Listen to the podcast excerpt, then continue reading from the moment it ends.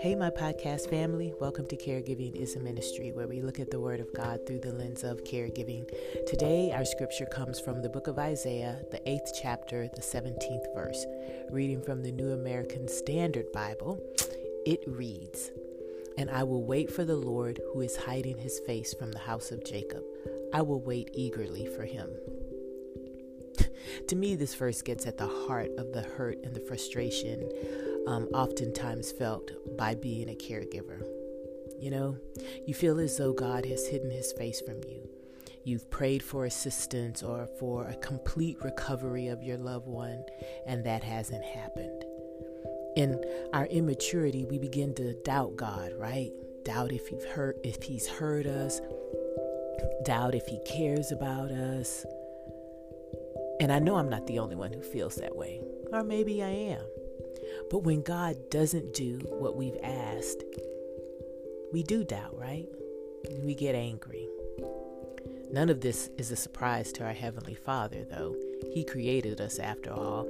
But this is the time when we just need to stop long enough to breathe and to see how it looks to God, how we look to God when we are asking Him for things praying about issues and then not giving him the time to do what it is that he needs to do. How do we look to God? I believe in those times what God is doing is he's holding up a mirror for you to see who you are. You know, like he did with me. And hopefully you're not a brat like I was. But that's what he does. God is not our um, magic genie that when we rub on the lamp, which is basically us praying to Him and say the magic words in Jesus' name, and then He's obligated to give us all that we ask. Now, I can hear you say, wait a minute, didn't Jesus say in John 14 13 that whatever you ask in my name, this I will do, so that the Father may be glorified in the Son? Or doesn't First John, the fifth chapter, excuse me, verses 14 and 15, don't they say, this is the confidence we have before Him that if we ask anything according to His will, He hears us. And if we know that He hears us in whatever we ask, we know that we have the request which we have asked of Him, right? But the common denominator in those two passages is that God is being glorified and that we are seeking and praying for His will to be done. Remember the Lord's Prayer, it ends with, you know, Thy will be done. God's will be done. And then let's remember our Savior. Didn't Jesus pray for the cup of death, the crucifixion to be removed from him, from him? That if there was another way that he could accomplish this, could God allow that to occur? Yet at the end of his plea to his Father, he said, Not my will, but yours. That is the attitude that we are to have when we pray. To remember that, you know, to remember that when we're praying for rainbows and unicorns or whatever, that we, we're supposed to be seeking God's will. That's the underlying foundation for everything and for our prayers. That is why it's crucial for us to have an intimate relationship with Him.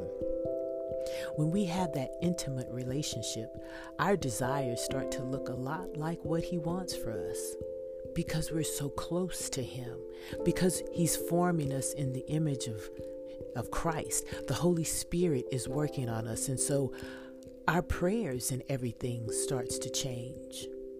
I know mine's did. Have you ever met some of those, what I call super duper Christians, the Christians that seem to get everything that they pray for? Some of my friends would say that's me, and sometimes it can be. But what most people don't know is the relationship that I have with God. And what you don't know about whomever you're dealing, deeming a super duper Christian is their relationship with God. As you mature, right, in that intimacy with God, your prayers just change. I pray for God's will to be done in my life. I make all of my petitions known before before him. I ask for all sorts of stuff. I pray for people in countries I don't know of. I always lift up women in in various countries. I lift up the poor. I lift up all sorts of things, right? Then I lift up the things that I want specifically, you know, for me. And then I will say, if I'm asking anything, Lord, that is contrary to what you have for me, what you want from me, please disregard my petition. And I say that because I do want God's best for me. And so I'm learning to allow Him to give it to me, and I'm learning to wait for Him while He does that. However, when you're praying for His will, and, and then your prayers aren't and your prayers are answered, it's amazing. But you have to always remind yourself that God loves me and He continues to love me even when He isn't answering my prayers the way that I've asked. My thing is, I don't ever want to take the relationship that I have with God for granted. That He has blessed me with things, you know, just because He loves me. I know that. And I don't want to take advantage of that as if I could, but I, I don't want to take advantage and I don't want to take him for granted. The relationship that I have with him is too special. So, and, and because I know that he blesses me with things just because he loves me, it makes me feel fantastic. But I do remind myself, and the Holy Spirit is urging me, right? God is not my personal genie. He is God, and I am here to serve him. I have told many a dude that I have dated that the most important relationship I have is with my Savior Jesus Christ, and that they would come second. Of course, they didn't like hearing it, and that's why I'm still single. but I know God has someone for me, and I will wait with a good attitude until He brings him. As you go through this season of caregiving, it's going to get hard, and I know I've said that numerous times because it will. But please know that God hasn't hidden his face from you. You may be asking for something that isn't in his will, and that may be hard for you to digest. And why it's not in his will is really his business. He may tell you, I can tell you he, he's never told me why he allowed my mother to have Alzheimer's. But it doesn't matter. It didn't matter then, doesn't matter now. I know he loves me. I know he loved my mom.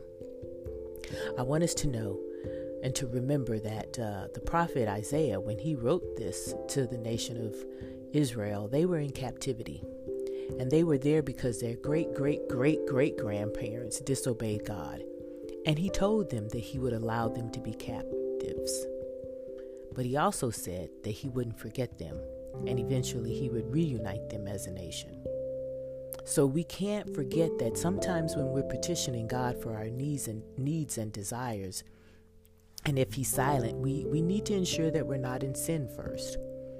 Because that'll be a way where God's like, no, I'm not answering that because you've been disobedient. After you've ruled that out of the way, then ask Him if you're really seeking His will. Ask for His will to be done that simple. We can't see around the corner, but God can. And He sees what comes after the corner. So after you prayed, you've trusted God, we wait. Because we can trust His judgment.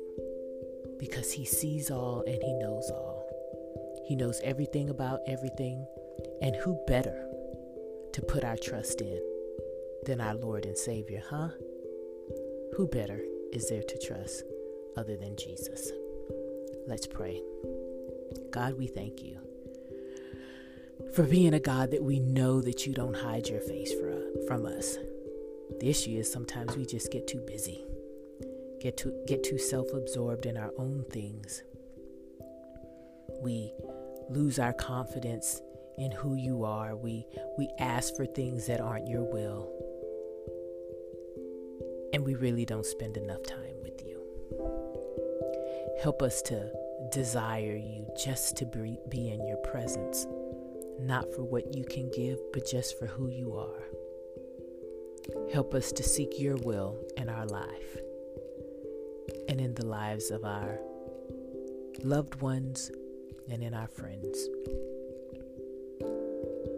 Help us to mature in our faith in you so that you don't have to hold up a, mir- a mirror to see what we look like. Help us to remember that you are God and that you love us. And because we can place our trust in you, that we can wait for you and that we can wait for you with expectation, knowing that you will answer in your own time. Forgive us for trying to hurry you up in the process. Forgiving, forgive us for having a bad attitude at times, Lord.